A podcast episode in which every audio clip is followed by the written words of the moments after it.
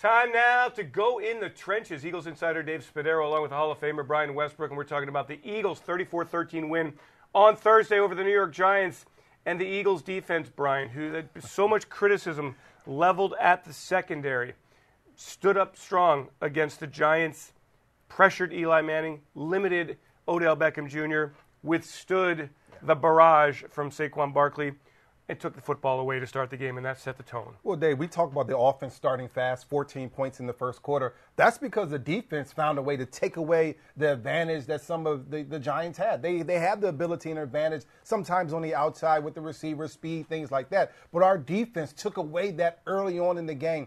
Early on in the game, you saw Eli Manning scared of the pressure, them getting hit all different types of way from Fletcher Cox to Derek Barnett to Chris Long. Everybody was contacting the quarterback. Michael Bennett was in there as well. Everybody was making it hard on Eli Manning. That's where you started. That's why the offense was able to start so fast. When we talk about some of these free agent additions, trade acquisitions, veterans the Eagles have acquired, mm-hmm. Michael Bennett yes. was the heralded one. Also came with a few question marks the character, how he would fit in the locker room how he would deal with reduced number of reps. Well, let me tell you something. Michael Bennett has played outstanding football for the Eagles, and we saw it again on Thursday night. Quick off the edge, versatile enough to play inside. He's getting to the quarterback. He's got a bunch of hurries this year, and came up big with the strip sack of uh, Eli Manning. Eagles able to get a three and out series there. They set up the, uh, DeAndre Carter for the punt return. I just think Michael Bennett is working very nicely in the rotation and that bodes well for the rest of the season. Well, he adds strength to a, a, defensive line that has a lot of strengths already. If you double team Michael Bennett, then guess who's single? Fletcher Cox. If you double team Fletcher Cox, then Barnett, Michael Bennett, they're single. So this just kind of plays right into the hands of exactly what Jim Schwartz and this defense want to be. They want to be aggressive. They want to be nasty. They want to rush four and then play some coverage on the back end. They did a great job of that last night. You know, coming into the season, the Eagles linebackers, I thought, big question mark. Yeah. Jordan Hicks coming off the injury, Nigel Bradham, we all kind of felt really good about him. After that, Kamu Grugier-Hill, mm-hmm. Nate Gerry. But this group has played pretty well, and we really are reminded just how good a football player Jordan Hicks is. He was terrific on Thursday night. Jordan Hicks was terrific. I think – uh, Hill was terrific. I think Nigel Bradham, yeah. he continues to be the unsung guy, but he's that nasty force that you needed a strong side linebacker. He continues to do the dirty work that nobody wants to do. He probably doesn't get enough credit, but I think the linebackers don't get mentioned very much because they're doing such a very a good job, and I think that continues as the defensive line continues to get pressure, as they continue to make it hard for quarterbacks. Our linebackers will continue to flourish. That'll continue as this ball continues to roll down the hill. What did you see from the secondary? Clearly, they wanted to take away the deep ball. Yeah, well, I think they took away the deep ball. They were aggressive. They didn't allow the Odell Beckham Jr. and Shepard to be able to intimidate them in any way. They went after the ball. They competed, and I think when you have a defense playing, and they, they were much maligned. It was so many situations these last couple of weeks. People were doubting their play, doubting the effort. Are they the right guys? Are they the right fit? Do we need to change the scheme?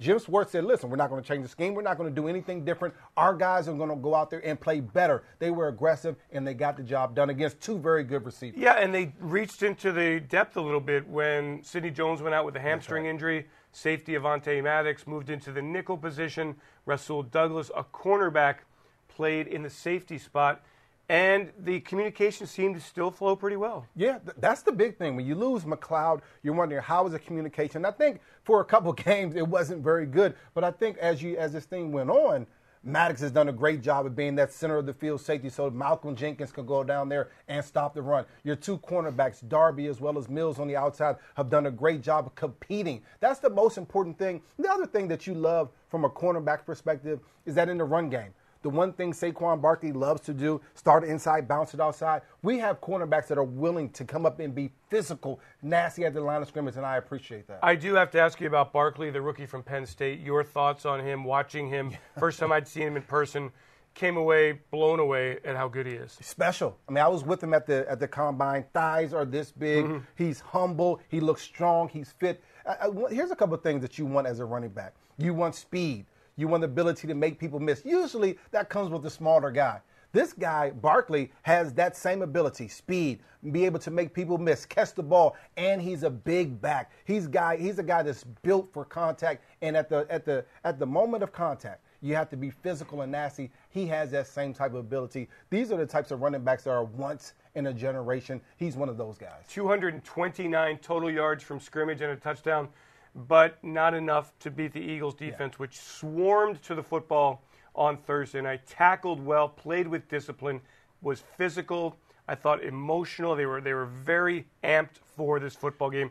The Eagles' backs were against the wall, mm-hmm. Brian, and they came out throwing haymakers. This team understood where they were at. You lose a couple games, and everyone in the city, everyone around the league is down on you defensively. We're a defensive football team. They stepped up, they got the ball back early, and they set the tone.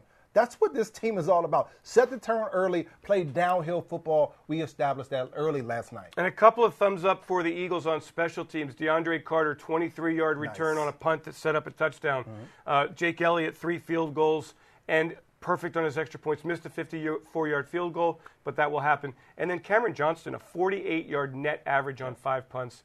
Terrific job winning the field position battle, and it mattered. This is the first game that we had great execution offensively, defensively, and special teams. If you want to win the way that the, the Eagles are built to win, like we want to say that we can be a championship level team, offense has to step up, defense and special teams. Last night they did that, and I was impressed. Uh, what a difference a game makes. The Eagles over the Giants convincingly, now three and three with the bye weekend ahead.